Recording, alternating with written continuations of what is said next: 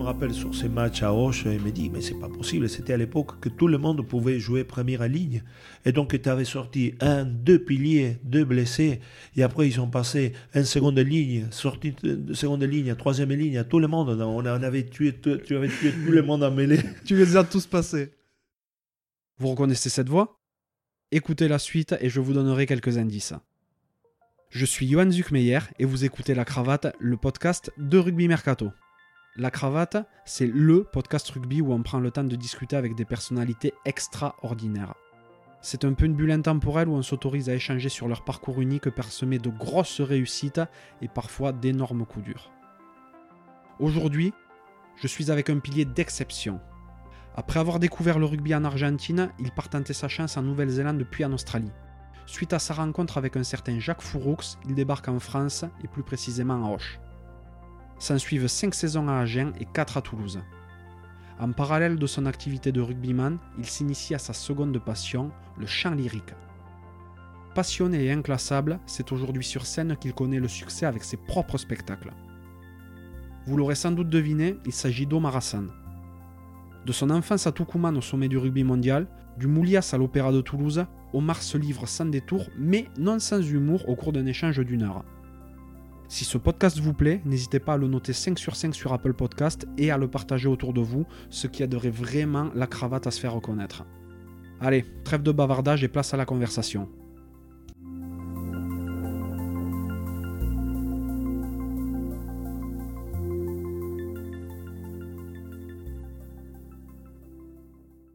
Bonjour Omar. Bonjour, ça va? Ça va et toi? Ça va très bien. Merci de me recevoir chez toi, dans ta, dans ta jolie maison toulousaine.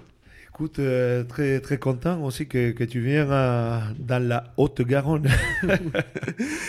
Donc, pour commencer, ma première question, ça va être de quoi rêvait le petit Omar? Et alors ça, ça, ça, peut être très étonnant parce que euh, quand, quand, je vais te dire à quoi je, je rêvais, mais c'était un souvenir que ma grand-mère euh, paternelle toujours m'a dit et qu'elle rigolait beaucoup parce que j'étais un gamin euh, turbulent.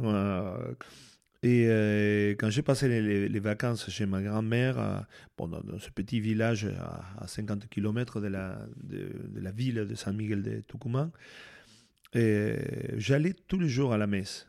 Et un jour, je me suis mis à, à, côté du lit de, ma grand-mère qu'elle était en train de lire. Et je dis, mamie, tu sais ce que je voudrais être, à quoi je, rêve quand je serai grande? Et, euh, elle m'a dit non. Et je me suis mis à côté, agenouillé, je dis curé. et elle, bien sûr, elle est, elle est, elle est partie en fou rire parce que bon, elle imaginait jamais que euh, ce, ce, petit garçon euh, assez turbulent et même terrible des fois puisse avoir une idée d'être curé un jour. Bien sûr, ça c'était euh, quelque chose seulement anecdotique parce que c'est vrai que c'est pas c'était pas ma, ma, ma, vocation du tout. Entre en connaissant ta carrière, jamais j'aurais pu, euh, j'aurais pu penser que tu, euh, que tu rêvais de ça. Mais en fait, euh, mais, en fait c'était marrant parce que tout, j'ai passé les, les vacances d'été chez ma, ma grand-mère. Hein, et donc, j'allais à la messe tous les jours. Dans ce petit village, c'était l'église, elle était sur une, sur une colline. Et donc, je m'amusais à aller en courant, comme toujours. Je faisais tout en courant. Et donc, un peu, euh, c'est pour ça que dans les villages, ils m'appelaient euh, pendant mes vacances d'été le, petit fou.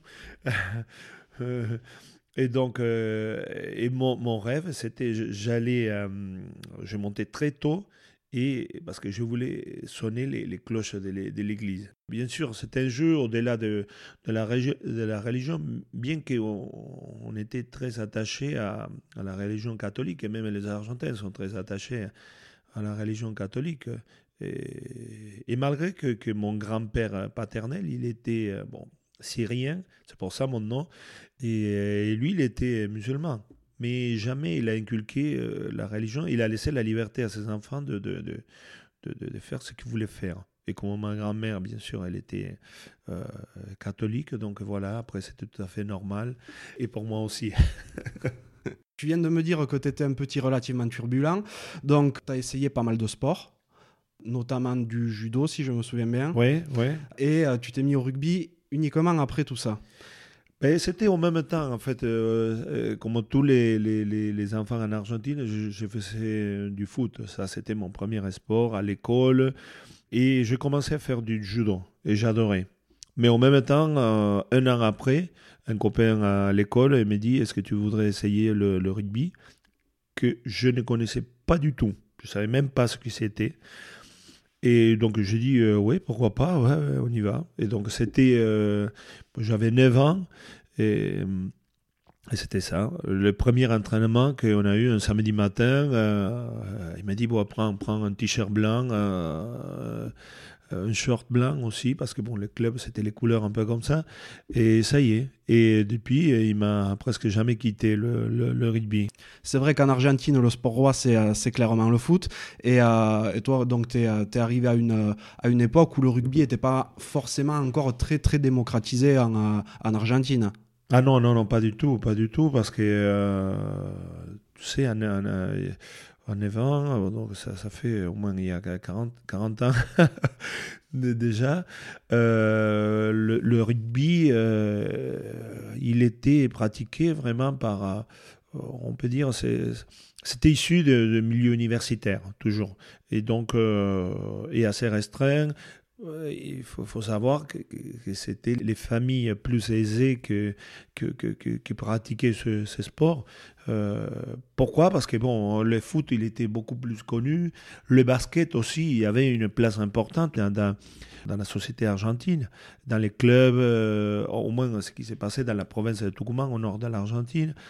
Et, le rugby, petit à petit, il a commencé à piquer, on peut dire, de certaine façon, le, des, joueurs. Aujourd'hui, quand on voit la, quantité des, des, joueurs qui pratiquent et, des joueuses aussi, parce que le rugby féminin est, tout récent et, malgré tout ça, c'est euh, on trouve pas mal, pas mal de clubs euh, de rugby féminin en Argentine. C'est que il y, a, il y a 20 ans, ça c'était quelque chose euh, impensable que qu'une fille euh, joue au rugby.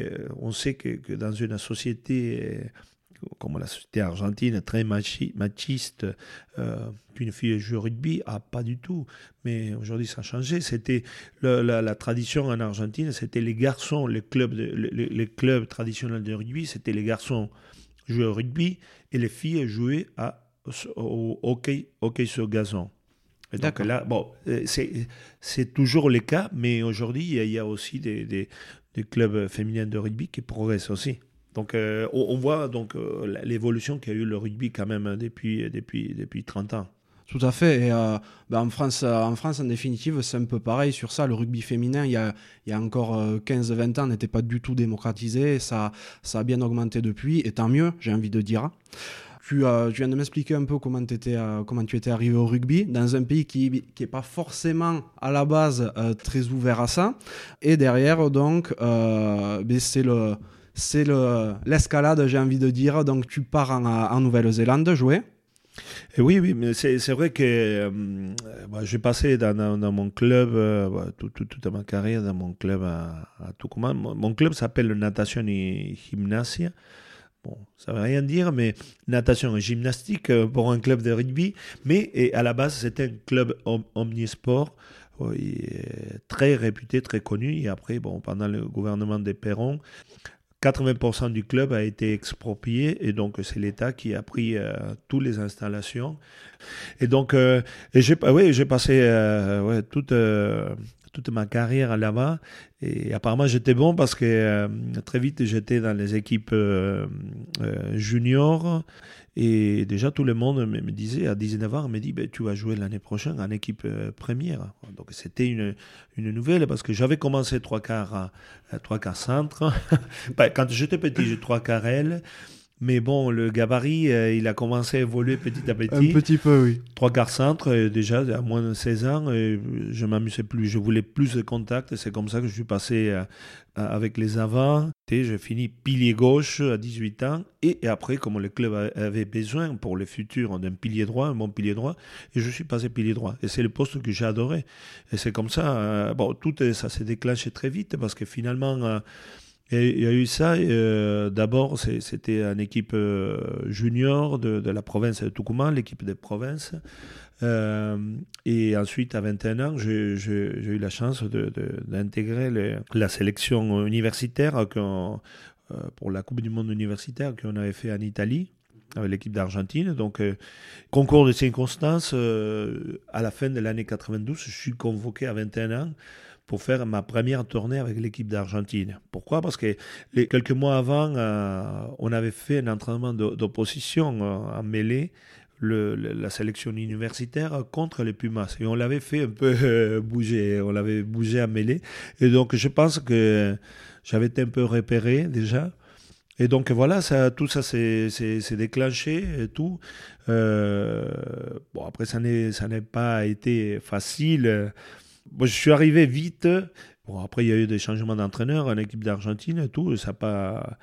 Et donc, finalement, euh, quand, j'ai intégré définitivement euh, l'équipe d'Argentine euh, sans, sans, sans, le quitter, c'était à partir de 95 la préparation pour la, la Coupe du Monde, que malheureusement je, je n'ai pas été retenu. Mais à partir de fin 95, Jusqu'en 2007, j'étais sans interruption en équipe d'Argentine. Donc pour moi, ça a été euh, vraiment euh, ben, quelque chose euh, bah, super. Hein. Là, on le, on, le, voit avec le recul, tout ce que ça signifiait.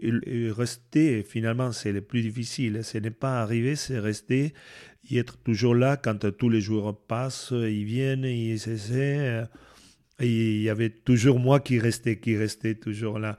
Et après, bon, quand, euh, le rugby est devenu professionnel, c'était après la Coupe du Monde de 95, c'est là, que j'ai vu une opportunité pour continuer euh, vraiment à progresser. Et pour moi, c'était important de dire qu'il fallait que je parte d'Argentine. Et c'est comme ça que je suis parti en 97 en Nouvelle-Zélande euh, pour jouer le MPC, le championnat de province en Nouvelle-Zélande avec Wellington. Et ensuite, euh, mon copain Patricio Noriega qui me dit Est-ce que tu voudrais pas venir jouer le, Super 12 À l'époque, c'était le Super 12, c'était aujourd'hui le, Super Rugby, avec l'Australie, avec le Brumbies et, City Brumbies. Et je dis Mais bien sûr, oh, j'aimerais, c'était mon rêve. Ben, finalement, ça s'est concrétisé. Euh, et pour moi, c'était une expérience. En 98, c'était magnifique. Que malheureusement, je n'ai pas pu rester parce que euh, la fédération australienne, elle avait des, des règlements qui empêchaient des, des, joueurs étrangers euh, et, rester juste avant la Coupe du Monde. Et comme c'était en 99, je n'ai pas pu rester malheureusement, malgré les efforts qu'a fait Eddie Jones, que c'était mon premier entraîneur. Euh, voilà, comme quoi. Comme quoi, ouais, Comme quoi il, revenait. Et, donc, et, après, je suis revenu. Donc, après cette expérience que je n'ai pas pu revenir 99 en Australie. Je suis revenu en Nouvelle-Zélande pour finir la deuxième saison de, du championnat de province. Et finalement, je suis parti euh, en tournée avec l'équipe d'Argentine. Et une fois que je suis parti avec l'équipe d'Argentine, c'était justement lors de cette tournée euh, qu'on avait fait notamment en France. Euh, j'ai eu la rencontre avec Jacques Fouroux, il était tellement connu comme joueur, comme entraîneur de l'équipe de France. Hein, non, non, il était dans, dans, le, dans le, hall de l'hôtel. Euh, on avait joué à Nantes. Et euh, il parlait. Il, apparemment, il cherchait un pilier. Et donc, euh, pour Hoche, donc Pour Hoche, oui, oui, parce qu'à l'époque, moi, je ne savais pas qu'il était président du, club d'Hoche. Mhm. Ça, c'était en 98 fin, fin, fin 98. Et, c'est là qu'il euh, il parle avec un, pilier, un copain, et, ce gars, il me dit Non, je fais mes études de droit, mais, demandez à lui. Et donc, il me, il me signale, et Jacques Foux qui dit Non, non, mais lui, il joue à Nouvelle-Zélande, il savait tout. Il savait tout, Jacques. Euh, donc, il joue à Nouvelle-Zélande et moi que je le dis, ah non, non, non, pas du tout. J'étais en Australie l'année dernière. nous, à l'époque, il n'y avait pas d'agent, il n'y avait rien. Donc, euh, bah, nous, on était, euh, on voulait partir d'Argentine. C'était loin, on était loin de, de ce qui s'est passé dans le monde. Même s'il y avait pas mal de Français qui allaient faire des stages d'entraînement dans des clubs, il y avait des liens forts. Jacques me dit, mais est-ce que tu voudrais venir bien en France? Je dis, ouais, pourquoi pas? Moi, Doche, euh, la seule chose que je connaissais, euh, je me rappelais qu'on avait joué contre la Roumanie pour la Coupe latine en 97. C'est tout. Et que j'avais aimé les stades. Seulement ça. et, euh, et, donc voilà. Et après, les choses se sont passées très vite. Je rentre de tournée et une semaine après, il y a quelqu'un qui m'appelle en espagnol parce que je ne parlais pas un mot de français. Et voilà, c'était ça. Et il me dit, bon, après, on, arrive à s'entendre au, niveau des salaires et tout. Mais je, ne savais pas comment c'était le, rugby professionnel en France. Je ne savais pas qu'il y avait, euh, je l'ai découvert en arrivant, qu'il y avait euh, beaucoup de différences entre les clubs. C'était euh, le rugby professionnel commençait en France. Il y avait bah, toute cette tradition que qu'avant le rugby a été un peu, on savait déjà que le rugby français était un peu marron. Déjà, il hmm. était professionnel, mais sous la table Exactement. tout. Et par rapport à l'époque, donc il y avait, mais il n'y en avait pas d'argent. Donc là, c'était officiel. Donc il y avait, on pouvait payer les joueurs, mais il fallait les déclarer et tout ça. Donc voilà, c'était toute une histoire, mais je ne savais pas encore qu'il y avait cette disparité entre, euh, euh, entre clubs, comme par exemple Toulouse, les stades toulousains de l'époque euh, et, et, le FCA de l'époque. Donc, euh, donc c'était, euh, je me suis rendu compte, je suis arrivé dans un club qui c'était encore semi-professionnel, que la plupart des joueurs avaient encore leur boulot et donc il y avait deux entraînements par, par semaine donc même trois donc et les soirs seulement et, et voilà j'ai paniqué un peu au début parce que pour moi c'était une préparation pour me faire connaître. C'était la préparation aussi de, de, de, de la Coupe du Monde qu'elle allait se faire euh, voilà, en 99. Tout à fait, tout à fait. Et donc à cette époque-là, quand tu arrives à Hoche, euh, tu es sous les ordres de Henri Broncan? Oui, tout à fait. Ouais, ouais, ouais. Pour moi, c'était une découverte. Ouais, j'ai connu Henri, ouais, ouais, qui, qui est assez passionné et tout. Euh, j'ai connu son épouse, c'est elle un peu qui m'a accueilli aussi, qui m'a guidé un peu qui m'a expliqué. Il y avait son fils aussi, euh, euh, qui est toujours, et on parlait en anglais avec lui. Et il me disait ah, alors, alors, ok, en Nouvelle-Zélande. Il était toujours très curieux. Mhm. Et lui euh, et, son père, bon, Henri, bien sûr. Mais chaque fois, il me demandait ah Oui, en Nouvelle-Zélande, qu'est-ce que vous faites? Qu'est-ce que vous, qu'est-ce que vous faisiez? Comment vous entraînement Ah ouais, ouais, et en Australie et tout. toujours intéressé pour, d'apprendre des choses. Et donc, euh, pour moi, Roche, c'était vraiment une, une, très bonne expérience parce que c'était le débarquer dans le sud-ouest, en France, donc connaître, euh, découvrir une, une culture et plein, plein, plein de choses. Et un championnat qui, qui, était très dur et qu'on savait que, que pour le FCA, c'était. Euh, à l'époque, je, me semblait que c'était le top 16, je ne me rappelle plus. Mais cette année-là, euh, quand, on voit, c'était, je suis arrivé décembre 98. Euh, donc j'ai fait six, six, mois à, Auch. Et, bon, et qu'on joue vraiment la, la les playdowns, que, que ça s'appelait, qu'on ne s'était pas qualifié. Et moi, en arrivant, je pensais qu'on pouvait se qualifier sans problème. Mais bon, après, quand j'ai vu la différence des clubs, c'était plus que, que, que, ça. Voilà, c'était une démarche dans des clubs qui étaient déjà professionnels. Euh. Mais pour moi, c'était une bonne chose. On joue les playdowns et je me rappelle, par exemple, qu'on avait joué contre Nîmes. Là, là aujourd'hui, euh, on, voit que, que, que, 20 ans après, euh, comment les choses ont évolué. On a, Nîmes était en première division, aussi que, Nice, on avait joué. Le Racing, à l'époque, c'était le Racing, on avait joué, on, est allé jouer au, Racing. c'est une autre époque. Euh. C'est vrai qu'aujourd'hui, ben, parmi ceux que tu as cités, euh, Nîmes, Nice sont, euh, en fédéral. tu fais une, super deuxième partie de saison à Hoche, et là. Oui, oui, oui, oui. Et, oui, et que d'ailleurs. Euh, d'ailleurs, Henri Broncan se rappelait toujours ces matchs contre Béziers, que Béziers était en première division, et à cause de nous, parce que Hoche reste dans l'élite et Béziers descend. Et je me rappelle sur ces matchs à Hoche, il me dit, mais c'est pas possible, c'était à l'époque que tout le monde pouvait jouer première ligne. Et donc tu avais sorti un, deux piliers, deux blessés, et après ils sont passés en seconde ligne, sorti de seconde ligne, troisième ligne, à tout le monde. On avait tué, tu avais tué tout le monde en mêlée. tu les as tous passés.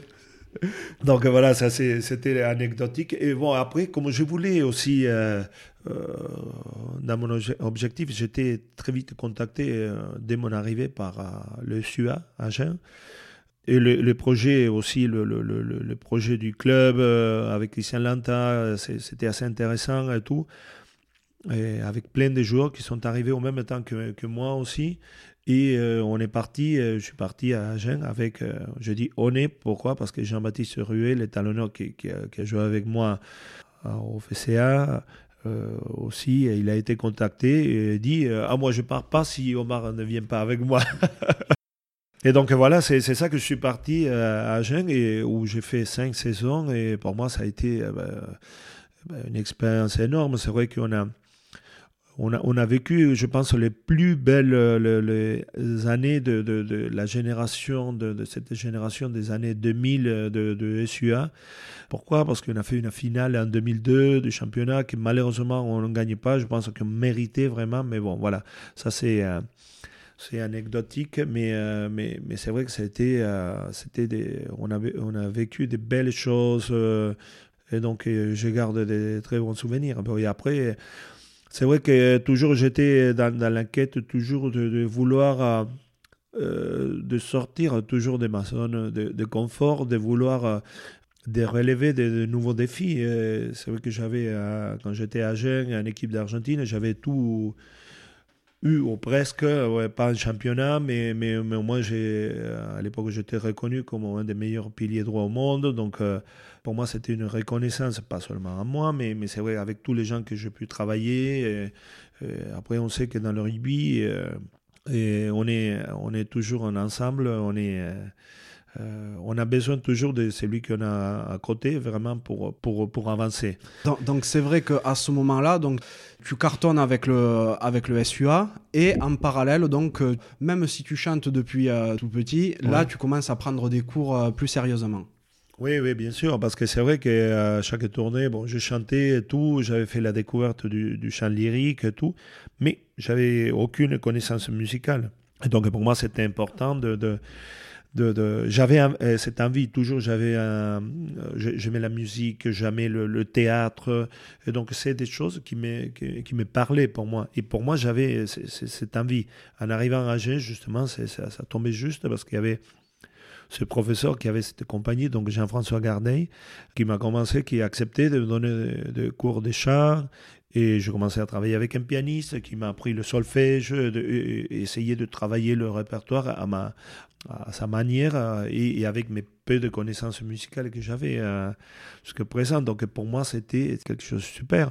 Et c'est à Agen aussi que, que j'ai commencé aussi euh, toujours en train de penser euh, euh, pour l'après l'après rugby j'avais commencé ma formation de, une licence de, dans l'industrie agroalimentaire et commerce international.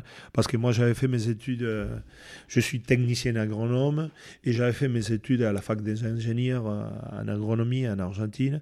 Et donc je voulais continuer ça sur, cette voie de, de j'en avais pas fini je suis pas ingénieur le rugby a pris la plus de place dans ma tête euh, et, aussi bon, le, rêve aussi de, vivre de, ma passion, que c'était le rugby. Et donc euh, j'avais euh, j'avais fait jusqu'à la troisième année à la fac. Et donc c'était une, une, façon de continuer. Donc finalement, ouais, c'était ça de, de, continuer dans cette voie. D'accord. Donc c'est vrai que bah, à, Agen, tu, es, tu réussis de, super saisons. Donc tu es reconnu comme un des meilleurs piliers droits au, monde. mais malgré tout, euh, bien que le rugby soit tout à fait professionnel, euh, toi, tu as déjà l'idée derrière la tête de comment je vais pouvoir me reconvertir. Euh, donc, bien sûr, il y a le champ d'un côté où tu prends des cours, d'un autre côté, donc, il y a les études que tu suis, et là, tu pars au stade toulousain. Et oui, oui, oui. Et ce n'était pas aussi facile que ça, aussi évident que ça. Euh, c'est vrai que j'étais dans un moment charnière. Pourquoi? Parce que c'est vrai que j'avais passé déjà 5 ans à Agen. Et, j'ai toujours, j'avais envie d'ailleurs de vivre dans une ville euh, plus grande. Euh, en Argentine, les villes, sont, ça ressemble un peu comme en Espagne. C'est-à-dire, il y a des, des grandes métropoles et après au milieu, rien. Et donc, Tucumán, c'était une ville euh, aussi que ça bouge beaucoup. Il y a quand même 500 000 habitants à, à, San Miguel de Tucumán. Donc, c'était quelque chose qui bougeait. Et c'est ça qui, qui a toujours, toujours manqué c'est vrai, depuis mon arrivée, le club idéal, c'est à l'époque, c'était le, le, le, stade toulousain, parce qu'à l'époque, euh, c'était le seul club qui était dans une grande ville. Le Clermont-Ferrand, ça commençait. J'avais eu des propositions aussi pour aller, mais bon, peut-être après, n'ont pas marché. Je ne sais pas pourquoi. Bon, c'est les, choses du destin. Et, à Paris, ça tout, ça commençait dans les grandes villes encore. Euh, il n'y avait, pas des, des, clubs euh, aussi importants. Pour moi, c'était l'objectif être dans un grand club aussi. À un moment donné, je pensais aller en Angleterre euh, et bon, finalement, je, suis resté ici. C'est vrai que j'étais très attaché en France. Et à l'époque, oui, j'avais connu une fille à Buenos Aires, donc euh, aujourd'hui elle est devenue mon épouse. Et donc elle travaillait aux États-Unis. Et en me rendant euh, de, de, temps en temps, assez régulièrement aux États-Unis, j'avais connu un prof de chant. Je prenais des cours de chant là-bas aussi chaque fois que j'allais. Donc, euh, par exemple, je, restais une semaine et je prenais au moins 3-4 euh, cours euh, de chant. Et donc, lui me dit, mais viens, viens, viens ici aux États-Unis.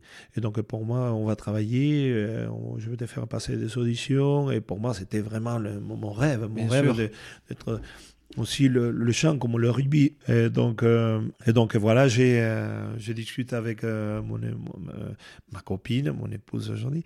Et donc, elle me dit, oui, il n'y a aucun problème. Elle avait un contrat de travail et tout. Et moi, j'étais prêt vraiment à, à, tout quitter, le rugby professionnel. Et vraiment, même si je me sentais que je pouvais encore jouer. Oui, parce que pour recontextualiser, à ce moment-là, tu as 33 ans. Oui, oui. D'accord. Ah oui, donc euh, oui. Il faut commencer à penser à l'après, effectivement, à ce moment-là, et tu te dis, le chant ayant toujours été en filigrane dans ta vie, euh, pourquoi pas arrêter maintenant et, euh, tenter la nouvelle, la nouvelle carrière dès, dès maintenant, dès 2004 Oui, oui, tout à fait, c'est ça, parce qu'en plus j'étais en fin de contrat avec Agen, et honnêtement, j'avais, je me suis rendu compte après, avec le recul, ce qui m'a motivé, moi, c'est aller, par exemple, dans un grand club. Un grand club où j'ai, euh, à 33 ans, que c'est, un âge que on est plutôt en fin de carrière que, que, dans, que, au début. Surtout maintenant, quand on voit euh, l'équipe de France où, euh, où il n'y a aucun trentenaire actuellement, c'est vrai qu'à 33 ans, on peut se dire on est plus vers la fin que vers le début, effectivement. Oui, tout à fait. Et donc, et pour moi, le défi, c'était vraiment d'aller dans, un club où je puisse vraiment me mettre euh, euh, dans cette situation de, dire euh, il faut se bouger. Et donc, si j'avais des propositions, plus ou moins, est-ce que. mais pour moi, c'était quelque chose, un défi, quelque chose qui me mettait un défi. Donc, j'avais décidé, je partais aux États-Unis. Et pour moi, c'était, je partais à l'aventure quand même, parce que c'est dire partir avec mes économies, euh, j'étais prêt à travailler dans un bar, faire de la plonge, peu importe, tout pour, pour me payer mes, mes cours de chant qui sont assez onéreux. Et donc, euh, finalement, au dernier moment, mon agent me dit Le Stade Toulousain te veut. Ah ouais, Ah. Et donc. Euh, Changement de plan. Oui, mais là, ça, je me suis rendu compte que vraiment, j'avais envie de continuer à jouer. Je pensais que je J'étais sûr, convaincu que je pouvais donner euh, encore. Euh, et donc voilà, changement complètement. Euh, heureusement, mon, mon épouse m'a suivi et m'a dit écoute, il n'y a pas de souci, je viens. Et donc ça, c'était important d'avoir son soutien. et donc c'est comme ça que je me suis retrouvé au Stade Toulousain, vraiment rajeuni parce que, que je voulais plus jouer pour l'équipe d'Argentine. Finalement, j'ai je, continue à rejouer. D'ailleurs, c'est que Guy Noves me l'a dit tout le temps. Tu te rappelles que tu es venu, tu m'as dit je ne vais plus jouer pour l'équipe d'Argentine. Il m'a dit ah, tu m'as tu m'as roulé euh, dans la farine. Hein. Euh, j'ai dit non, non, et c'était vrai, c'était vrai. J'ai dit le Stade Toulousain m'a relancé, il m'a donné cette envie de continuer. Et j'étais encore à un niveau. J'étais bien, euh, j'étais bien physiquement, je prenais plaisir parce qu'il y avait des, jeunes comme les Michalak, euh, Poitrenaud, et tout, tous ces, gars que je m'amusais. C'est ça. Je pris, je pris vraiment le, plaisir. Et finalement, que je suis arrivé au Stade Louvain pour un an plus un autre, ben, j'ai signé encore un de plus et à la fin de cette année, juste avant la Coupe du Monde 2007, qui apparemment j'allais pas la, faire, et les Stades Toulousains, c'était normal, chercher quelqu'un plus jeune aussi. Euh, je devais partir, et c'est ça l'histoire, à Toulon. D'accord. Et, retournement des situations. Euh, oui, non, oui, non, je, euh, je, pars de Toulouse. Non, je reste par la, pour la dernière année. Et donc j'ai fini ma carrière. Je suis champion de France euh, mon dernier match, je, suis champion de France. Euh, et, en arrivant à Toulouse aussi, ça m'a permis aussi de continuer ma carrière euh, artistique, ce que j'avais fait. Donc je suis intégré au conservatoire de, de chant de, Toulouse. Et donc pour moi, c'était un, nouveau départ. Et ça, a été vraiment une belle histoire. un lien très fort avec le stade toulousain que je, que je garde. Même dans tous ces clubs, il y a eu des choses très importantes dans, ma carrière, euh, dans, ma vie en France en tant que, joueur professionnel, mais ça, a été magnifique. Voilà. Tout à fait. Donc, euh, tu arrives en 2004 à Toulouse, 2005 euh, champion d'Europe, 2008 champion de France. Donc ton dernier, euh, ton dernier match, Stade de France, tu lèves le, le Brennus. Et euh, donc euh, derrière la retraite. Entre-temps, quand même en 2007, pour le match de la troisième place, tu mets un petit essai contre la France. Oui, voilà, donc ça, ça, je pense que pas mal de monde, pas mal de monde s'en souvient. Mais bon, les supporters toulousains l'ont mieux pris quand même, vu que tu faisais partie de la maison. Et donc derrière, derrière cette, cette riche carrière, donc 64 quatre sélections en, équipe d'Argentine, euh, des, années, des années professionnelles. Là, euh, tu prends ta retraite et tu te, tu te consacres au chant à 100%. Oui, oui. 100%, je dis toujours 80. Parce que je ne pouvais pas couper euh, complètement avec le rugby. Yannick Bru, qui, qui, qui était à l'époque l'entraîneur, euh, à, la, à, la, fin de, déjà de, ma carrière, il m'a dit euh, Je voudrais que tu restes au club, euh, que tu t'occupes de la mêlée, de, de, de, de la mêlée des espoirs à l'époque, et que tu occupes aussi, que tu fasses les liens avec les joueurs pros, tous les, les, les premières lignes. Et c'est vrai que ça, je l'ai fait pendant trois ans. J'avais commencé la formation, les troncs communs des, pour les entraîneurs aussi pour la formation d'entraîneur que j'avais fait euh, la, première année, que j'avais validé la première année. Et voilà, je, je, je l'ai fait ça pendant trois ans. Donc euh, je m'occupais, essayer de faire les liens aussi. La formation, quelque chose qui me passionne. Je pense que c'est important de, de, de pouvoir transmettre aux plus jeunes joueurs euh, et surtout dans la mêlée parce que je pense que c'est quelque chose d'important. D'abord une question de sécurité et après euh, une autre c'est avoir les bonnes bases, les, les, les, outils pour que les, les, joueurs, les premières lignes puissent euh, progresser en toute sécurité et, évoluer bien dans cette formation que qu'on sait que toujours elle est euh, tellement à discuter de son, importance euh, et, polémiser autour de que, c'est une information que des fois ça fait ralentir, qu'il y a autant de mêlées euh, qui, qui, tombent, qui s'écroulent, etc., etc. Et, je dis, voilà, avec raison quand même, parce que je pense que nous, nous, on a un rôle aussi important de, de, de transmettre ça, de, de, faire travailler la bonne technique aux joueurs, que ça, ça, ça permet aussi de, d'avoir un jeu aussi plus qui, fasse que la mêlée fasse partie du jeu, bien sûr, euh, mais pas la, la supprimant qu'on va, va arranger les choses. Tout à fait. D'ailleurs, euh, cette logique de transmission est toujours très importante pour toi parce qu'aujourd'hui, tu es encore consultant en mêlée. Oui, tout à fait, tout à fait. Bon, mais jusqu'à l'année dernière, j'étais aussi au, SUA. D'accord. Et euh, je faisais le lien euh, aussi entre les, les, les, les, les pros et surtout pour moi, c'était mon rôle, c'était la formation. Donc j'allais tous les 15 jours, une fois par mois au SUA et je m'occupais de toutes les, écoles de rugby des premières lignes et aussi de la mêlée, le travail. Mais aussi, j'avais un échange avec les entraîneurs. L'idée, c'était ça, je l'avais fait pendant trois ans. Euh, et qu'on a pu voir les résultats. Donc, euh, des minimes, hein, donc 14-15 euh, ans jusqu'au espoir. tout le monde, on parlait de la même chose, de la même, même façon de travailler la mêlée, avec les directives, bien sûr, de, de, de, de l'équipe 1.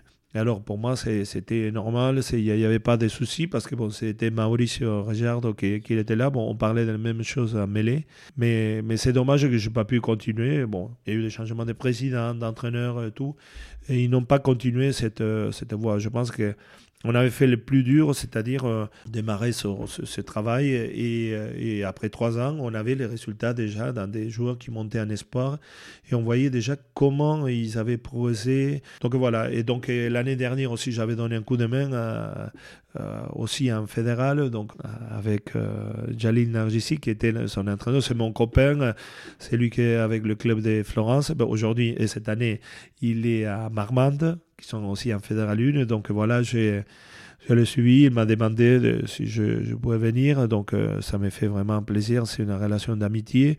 Mais comme je l'ai fait aussi de temps en temps, par exemple en, Fédéral 3, je suis venu un jour donner un coup de main aussi à la vallée de Giroux.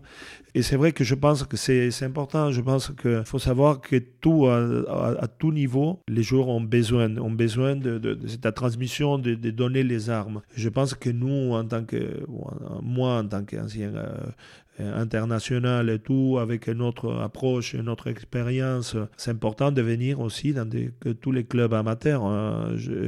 Cette logique de transmission que toi tu as envers les, euh, envers les jeunes du monde pro ou du monde amateur, tu as pu la ressentir aussi donc quand tu es arrivé à, à Agen, que tu t'es mis plus sérieusement au chant, que tu as rencontré donc ce, ce musicien qui, avec qui tu as pris de, de, nombreux cours. Donc une fois ta retraite euh, rugbystique prise, tu t'es consacré au chant donc à 80%. Oui. voilà. Et, euh, et, donc là, ça y est, la, la machine était lancée. Oui, oui, bon. pas tout à fait toujours, parce que c'est vrai que j'arrivais dans un monde où je ne connaissais pas du tout. Euh, le monde artistique, euh, tout. Donc, euh, il m'a fallu du temps. Donc, quand on parle avec un, ami, il me dit bon, un artiste, il se forme tout le temps. Tout le temps, il est en constant formation et apprentissage. Mais un artiste, pour être déjà sur scène avec des, des bases solides, parce que après, il faut durer. C'est pas quelque chose comme une étoile filante d'être de, une année et après disparaître. Non, au contraire. Hein, donc euh, il faut être dans la durée. Et donc euh, il me disait, un artiste pour se former, il en faut 10 ans. Et donc euh, voilà, il fallait apprendre, connaître des musiciens. Moi, je ne connaissais pas du tout. Et c'est comme ça que j'ai connu petit à petit. J'ai eu, c'est-à-dire, la chance aussi que plein de gens me connaissaient déjà pour ce que j'avais fait avant. Et chaque fois, les gens me disaient J'aimerais bien que tu viennes chanter ici, j'organise telle chose, telle chose ici. Et qu'est-ce que je, dis, je demandais toujours Qu'est-ce que vous voulez que je chante? Mais me dit C'est carte blanche. Donc là, c'était c'était vraiment un cadeau magnifique parce que, c'est-à-dire, bien sûr, j'ai essayé aussi de réfléchir qu'est-ce que les gens pouvaient aimer, pas seulement de, faire un récital d'opéra quand même, mais euh, toujours euh, j'avais ce souci du répertoire populaire, quelque chose qui parle aux gens, déjà de, qui prend un public le plus large possible, même les amateurs d'opéra, mais aussi les gens euh, amateurs de, pas euh, seulement de la bonne musique. Et donc c'est euh, c'est comme ça que chaque fois j'ai monté mes, spectacles. J'avais toujours ma, pianiste euh, qui me suivait, qu'elle était prof au conservatoire et qui m'a suivi. et après, petit à petit, j'ai commencé à connaître des, des musiciens. J'ai connu, donc mon premier contact, c'était un accordéoniste magnifique, qu'on est amis maintenant, Grégory Dalton, un grand accordéoniste qu'on a commencé à travailler, on a fait un projet, un premier projet ensemble, et après on a créé, euh, par l'intermédiaire aussi d'un copain euh, qu'on connaissait déjà, Patrick Jourdain, euh, c'est lui un, ami que je l'ai connu presque quand je suis arrivé en France, notamment à Agen. Et lui, il était dans le milieu artistique, il était au conservatoire, dans la classe de piano et tout. Donc, donc voilà, c'est lui qui m'a guidé un peu et qui me guide toujours parce que finalement, on travaille ensemble aujourd'hui. Euh, depuis quelques années, on a monté un premier projet qui c'était le, spectacle tango, Café Tango, qu'on avait intégré donc Grégory et une, violoncelliste à l'époque, euh, euh, Marie-Françoise Mercier. Donc ce premier projet, euh, enfin ce premier spectacle, parce que c'est pas un premier projet, tu as déjà pas mal d'expérience à l'opéra, notamment à Toulouse, et donc tu lances euh, Café Tango pour lequel tu fais plus de 200 représentations. Oui, tout à fait, tout à fait. C'était ça. On a pu intégrer aussi l'orchestre de chambre de Toulouse. Euh, avec Gilles Colliard, en parlant avec lui, d'abord on, on, voulait faire un projet et donc il dit non mais on fait ton spectacle. Donc ça, été super. On a, donc on a, commandé tous les arrangements à, un grand mais petit, des petits détails comme Juan Alberto Pugliano. C'était un arrangeur magnifique, un, gars super euh, qui, qui, vit en Argentine. Donc il a fait, c'est tout, c'était lui qui a fait l'arrangement pour cordes pour l'orchestre de chambre. Donc euh, et que ça a bien marché. On a fait pas mal de dates aussi, euh, tout confondu. D'ailleurs, on continue à faire de temps en temps. On ne le propose plus, mais on continue à, le faire parce que les gens, il y a, un lien fort euh, France-Argentine, mais, surtout, avec le tango, c'est quand même c'est incroyable ce qui, se passe. Donc, euh, et pour moi, c'est mes racines aussi, parce que j'ai vécu ça, même si le tango, pour moi, quand j'étais petit, c'était pas la musique que je préférais, mais on, l'écoute partout et, c'était toujours un, euh, ça faisait partie de, ma vie aussi. Et donc, euh, oui, oui, on a fait ces projets. Et, voilà. Et après, j'avais envie aussi de montrer autre chose euh, par la suite. Je peux intégrer aussi différentes productions d'opéra avec euh, notamment Gilles Ramade. C'est quelqu'un que j'apprécie beaucoup, ce qu'il fait. C'est quelqu'un qui, qui m'a fait beaucoup, beaucoup de confiance euh, en me proposant différents rôles euh, qu'on avait fait au, surtout au Casino Barrière de Toulouse dans des différentes, euh, différentes productions lyriques, donc euh, entre autres, mais après je me produisais un récital aussi, je commençais à déjà aborder euh, un autre répertoire. Mais j'avais envie aussi de montrer autre chose, pas seulement une belle voix, pas seulement être sur scène, sinon montrer quelque chose de plus, de, la poésie, de, de, de, de montrer ce côté acteur aussi. Faire rire, parce que bon, c'est dans ma nature toujours, c'est-à-dire le, le, peu, un peu le clown. J'étais, j'étais ça depuis petit. Donc Et du coup, là, euh, un jour, on te voit arriver sur M6 en euh, veste, de, veste de costume, short et chaussettes des, des Pumas, et tu chantes Le petit bonhomme en mousse à La France a un incroyable talent.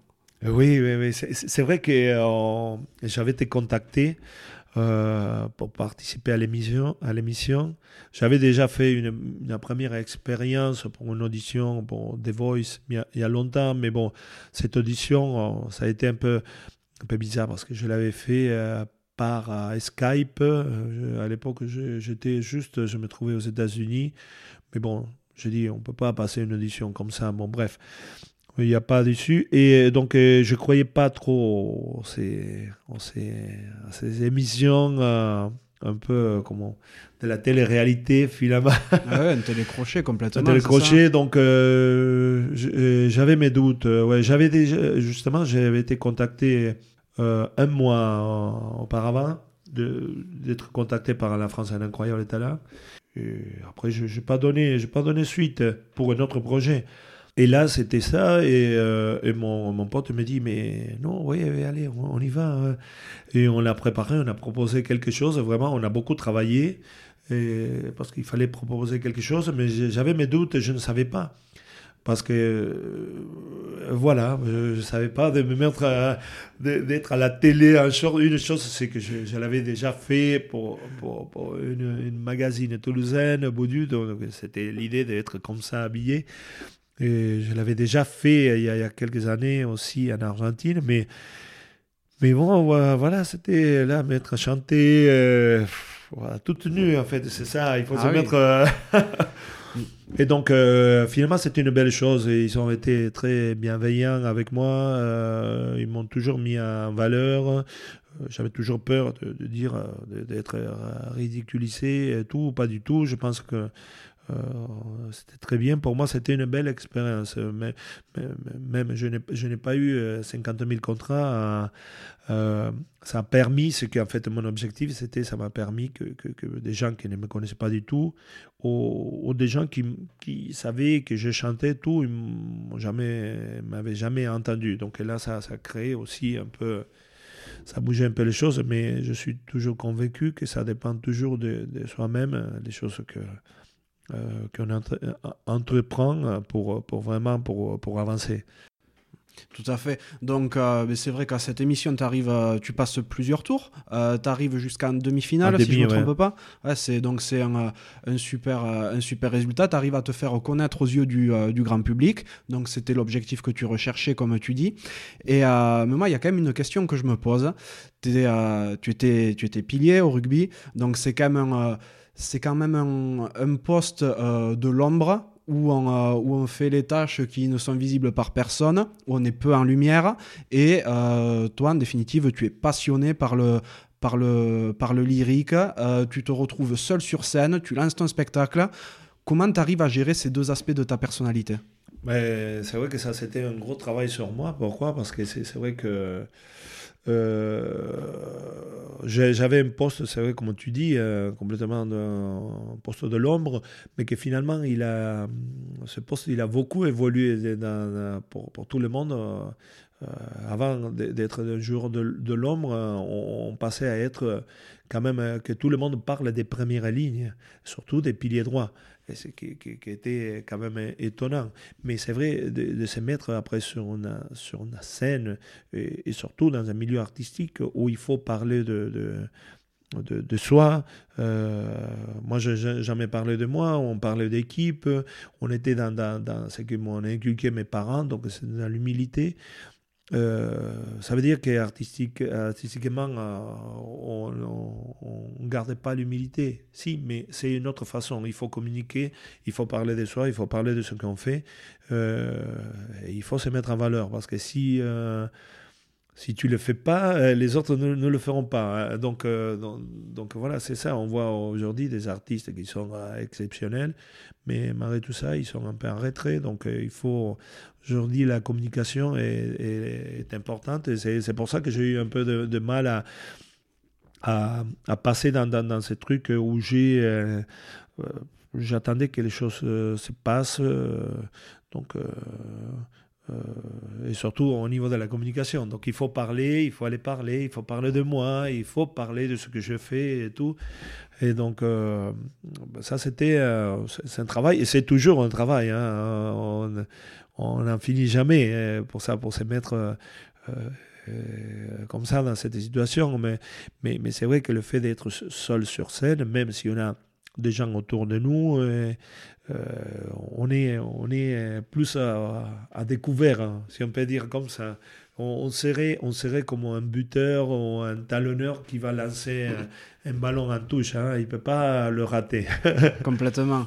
Complètement. Donc, du coup, es, comme tu disais au, début du, euh, du podcast, tu, tu, es quelqu'un qui sort de sa zone de confort. Donc, tu es, passé du, du, joueur de rugby à, un des un des meilleurs joueurs à ton poste dans le monde à te retrouver donc seul, euh, seul sur scène. Donc tu as, as lancé euh, euh, Café Tango et par la suite donc Bel Canto. Ah oui, Bel Cantor. Bel Cantor. C'est ouais, un jeu de mots, cantor, mais en espagnol, Bel Cantor. Mais c'est ça, c'est l'idée de, de, de, parler ça. Bon, là, là, dans ce spectacle, je raconte ma vie. il, il, y a de la poésie, il y a de, de l'humour, mais aussi je chante. Je chante pour. Euh, je chante du tango. Mais je, donc je chante mon histoire. Hein. donc il y a de l'opéra, il y a de la musique française, il y a, tout dedans. Euh, et donc les gens, ils voient carrément c'est notre spectacle. Bah, certains me disent bah, c'est un one-man show. Non, non c'est c'est beaucoup dire, mais, mais mais en quelque part, oui, je suis sur scène et surtout, y y a, je parle de ce que je ne faisais pas euh, autant. Donc dans les spectacles, tout est rythmé par, par, les dialogues, par des dialogues, par des histoires, de la musique, tout est enchaîné euh, avec ça. Il y a de l'humour, il y a aussi des, des moments de partage avec les, les publics.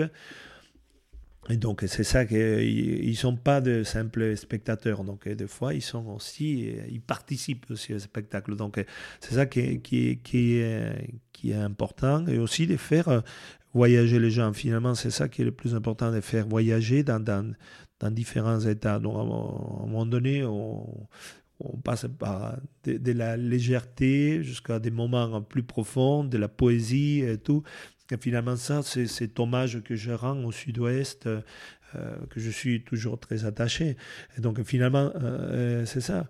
Et euh, mais à côté de ça, bon, je, je, continue aussi avec des autres projets qui sont importants pour moi, pour moi le rugby et, aussi tant d'autres projets qui pour moi sont, sont, sont importants parce que euh, comme on dit toujours, il vaut mieux, il, ne faut pas toujours mettre.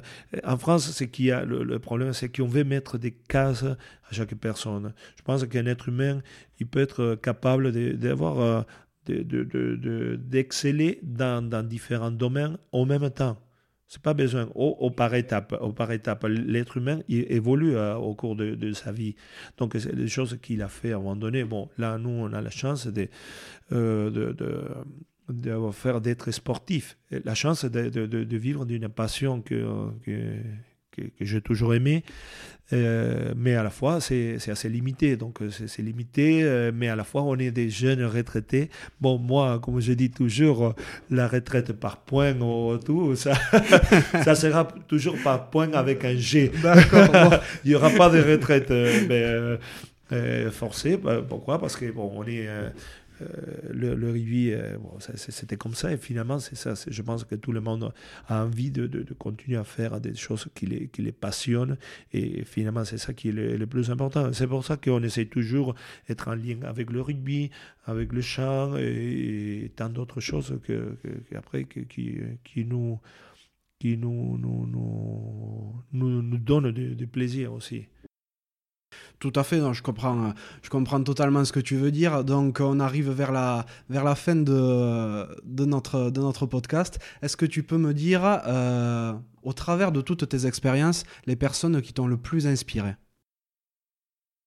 Euh, D'abord, euh, je dois remercier à, mes parents parce que c'est eux qui m'ont inculqué donc c'est ce qu'aujourd'hui je suis, donc c'est-à-dire l'humilité, le, le, travail, le, le, le, le respect euh, pour autrui. Et donc, euh, je pense que ça, c'est les, les, les, bases euh, fondamentales de, d'une personne et que j'essaye de le, de, de, aussi de, de, le transmettre à mes enfants. c'est des choses importantes dans lesquelles, à partir de ça, on peut construire tout. après, bon, j'ai eu mes, mes, premières, euh, j'ai eu des personnes, mes, mes premiers entraîneurs, tous les entraîneurs qui ont marqué, notamment en Argentine, qui ont marqué euh, ma vie parce qu'ils m'ont donné la valeur rugby est toujours amateur, donc on, voit que, la vie n'est pas toujours facile en Argentine, donc on voit tous ces gens qui se battent tous les jours. Et que malgré tout ça, on voit c'est avec cette passion que, qui vivent le rugby, euh, et qui crée des liens forts, euh, vraiment des liens qui sont euh, aussi tant caractéristiques à, notre sport. donc ça, c'était tous les entraîneurs qui ont passé ça, ils m'ont inculqué ça dans mon ancien club. Mais après, au niveau professionnel, bon, bien sûr, tous les entraîneurs que j'ai eu eh ici en France, en, équipe d'Argentine, et même après en Nouvelle-Zélande, en Australie, je pense que ça, c'était toutes ces, ces expériences m'ont toujours marqué. Et dans des moments qui n'ont pas été toujours euh, aussi faciles, ça aussi, ça m'a ça m'a permis de, de, de, me dire que, bon, que les choses, il faut euh, jamais lâcher. Au contraire, je pense qu'on sait aujourd'hui que, que la seule issue de, de, quelque chose pour réussir, c'est le travail. Continuer à travailler, travailler, même quand les choses ne vont pas. C'est ça, c'est le travail et de, vraiment d'insister sur quelque chose. Quand on veut fortement quelque chose, bon, finalement, on réussit. Hein. On réussit à, notre façon. C'est vrai qu'aujourd'hui, dans, notre société, on est euh, toujours euh, euh, amené à dire que la, la, réussite, ça fait partie justement pour combien d'argent on gagne. Moi, je pense que, bien sûr, l'argent est important, mais il ne faut pas que ce soit le, but euh, principal de, notre existence. Finalement, que ce soit, soit moyen, c'est clair, pour, pour, vraiment faire euh, ça. Mais euh, je pense qu'aujourd'hui, l'essence d'un être humain passe pour ce qu'on est intérieurement, pour, ce qu'on rend aux autres, finalement, et qu'on va laisser après à nos générations futures. Euh, dans, le, podcast, une des dernières questions que je pose, euh, c'est, euh, parce que le podcast s'appelle La cravate, à quoi voudrais-tu mettre une cravate? À quoi je voulais mettre la cravate? Ah, c'est vrai, ouais, bon, j'ai mis quelques cravates parce que c'est vrai que euh, quand, on, quand on joue au pilier, des fois, on, on a en face un ailier qui va très vite. des fois, une petite cravate, euh, on doit mettre. Euh, je, dirais, ma petite cravate, ça, sera, ça plutôt un, coup de, de gueule.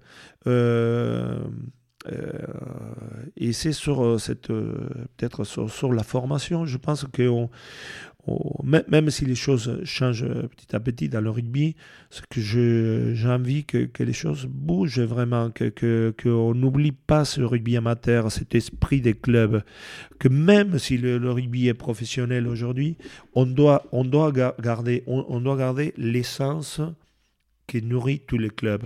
Parce que finalement, tous les clubs amateurs, c'est eux qui vont fournir les, joueurs euh, qui joueront en équipe de France et dans les championnats des, professionnels.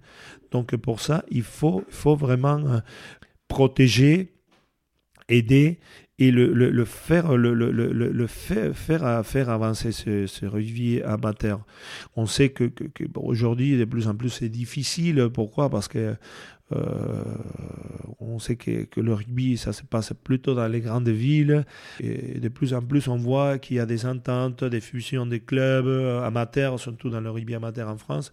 Et c'est pour ça, je dis qu'il faut, il faut euh, moi en tant qu'ancien, et moi je, convoque aussi à tous les anciens internationaux, et même des joueurs qui sont en activité aussi de, de, de, de rugby professionnel, donc je parle donc top 14, Pro D2, n'oubliez pas vos clubs aller faire un entraînement, c'est ça, c'est, c'est, euh, euh, des fois un entraînement, ça fait la petite excuse de, de, de, convoquer tout le monde, de, de se réunir, de, de, créer, de créer des liens.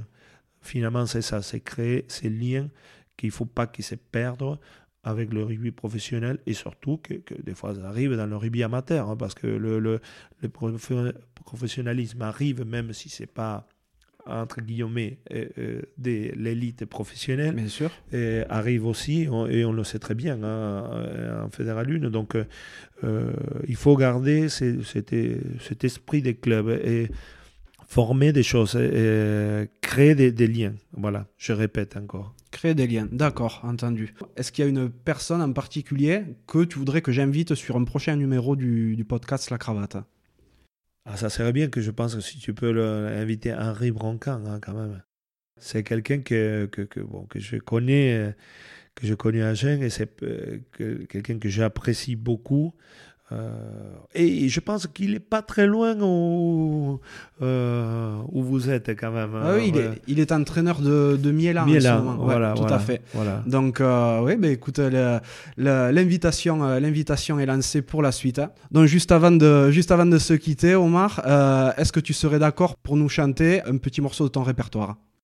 Oui, avec grand plaisir. Bon, on va essayer quelque chose, euh, une chanson napolitaine que tout le monde connaît, bon, au moins la plupart des gens, Au Sole Mio, que moi je l'ai découvert par un grand chanteur, un grand ténor comme Luciano Pavarotti, euh, qui adorait que même en, l'écoutant toujours, c'est, un, vrai, un vrai bonheur.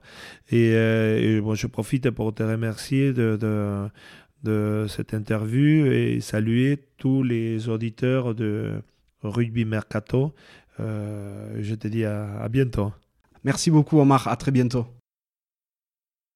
Che bella cosa n'aiurenato sole, n'aria serena dopo una tempesta, fresca festa. Bella cosa sole. Merci d'être encore là et d'avoir écouté cet épisode jusqu'au bout. J'espère sincèrement qu'il vous a plu. Si tel est le cas, ce serait super sympa de le noter 5 sur 5 sur Apple Podcast et de le partager autour de vous. Ça m'aiderait vraiment à le faire reconnaître. Vous pouvez également nous suivre sur les réseaux sociaux où vous trouverez facilement Rugby Mercato sur Facebook et Instagram. D'ailleurs, que vous soyez joueur, entraîneur ou représentiez un club, n'hésitez pas à vous inscrire gratuitement sur rugbymercato.net, le site de recrutement rugby. A bientôt pour un nouvel épisode de La Cravate.